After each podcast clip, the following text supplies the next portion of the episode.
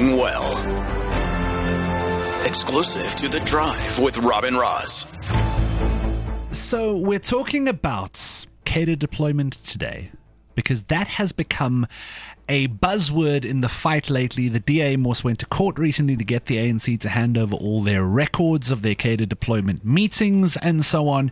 Um, and lots of people are using this as a political tool to say lots of things about lots of other people. And I want to come down to like just a simple thing. Um, cadre deployments, like the word, the phrase, is how people put people in positions all over the world in all sorts of governments. You can call it what you want. At the end of the day, that is what it is because the people who have the political power who've been voted in get to make decisions. So they have to do it through their people. I understand this. Yeah. Mar. it's the how that's the issue. And also, as die werk gedoen word, is cater deployment nie vir my 'n issue nie. Dit is as jy jou maatjie wat julle julle het nou saam gestruggle en saam goed reg gekry, jy sit nou daai persoon in 'n posisie. As daai persoon die werk kan doen en goed kan doen, gee vir die persoon die job. Ja. Maar as die persoon glad nie bekwam is om die werk te doen nie, dit is vir my 'n probleem. Ja, en uh, kyk, dit is iets wat al in ons wette vervat is. So daar's verskeie wette veral na apartheid ingestel wat gesê het ons moet kaderontplooiing doen want ons het mense nodig in posisies wat nie die geleentheid gehad het nie en wat verstaan hoe ons werk. Maar dit word beperk tot sekere plekke. Maar daar's ook nou baie argumente wat van daai hele ding wat jy nou nog sê Ross van the he said she said ding. En ons het gehoor Fikile Mbalula van die ANC het vandag sê die DA doen dit ook. So Let's look at this. And uh, speaking about other parties, we spoke to Dr. Oscar van Heerden. He's from the Department of Politics at UJ.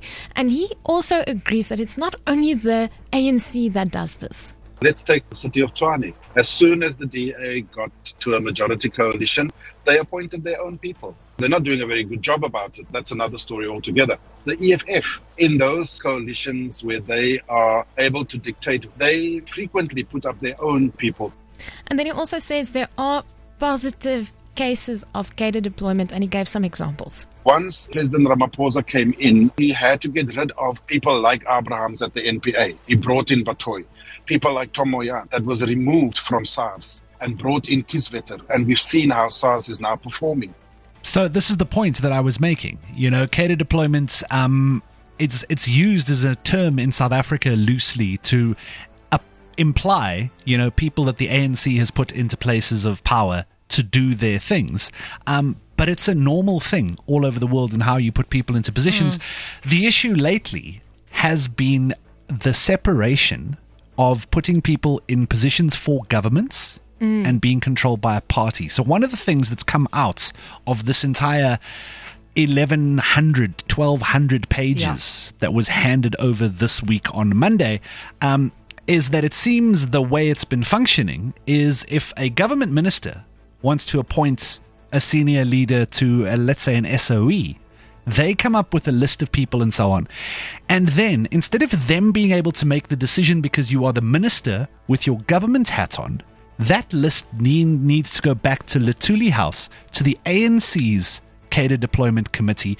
They will sit and deliberate on it, decide who they want, and then go back and tell the minister that that's who they need to deploy. So the issue becomes like that's where people are uncomfortable because at the end of the day, you know, a person who is a minister who might also be a member of a political party, if they're in their ministerial job appointing someone as the head of an SOE, I feel like you should be able to make that decision with your government hat on without your political party instructing you as to what you're allowed to do. And I think that's the separation that causes a lot of friction for a lot of people. Dit is die die skeiding wat gemaak moet word, maar dit is in 'n ideale wêreld. Ongelukkig is mense steeds partylojaal, so hulle gaan doen wat die beste ding is vir die party en ons sien dit elke dag vir die afgelope 30 jaar. Die regerende party doen wat vir die party goed is, maar dink nie aan wat eintlik vir die land goed is nie. Ja. En die kenners sê almal dat Suid-Afrikaners weet nou al hiervan. They know this. So this is something that when we go into the elections might not be such a big deal only the cadre employment because people know who they're dealing with. Here's what they said. The fact that the ANC act corrupt, exercise undue influence, members of the ANC accepted, the president himself has admitted to it. So I don't think that will necessarily sway people. I think there are much bigger fish to fry. People are very angry and upset about load shedding, poverty, and unemployment. Wie trek voordeel hier? As daai goed nie vir die soort mense voordele lewer nie, dan behoort jy daarteen te wees. Yeah, and at the end of the day, that's exactly it. So, um, the cadre deployment records have been released, about 1,200 pages worth. You can be damn sure all the political parties have got people reading them right now as we speak, looking for gotchas. Um, the thing is, the DA went to court trying to have the ANC in particular's cadre deployment policy declared unconstitutional. That got thrown out of court this week on Monday. Um, so they said they will take it up to the, if not the Supreme Court of Appeals, immediately to the Con Court to have a look at this thing. So ons sal sien waar dit uitkom op die ou einde van die dag.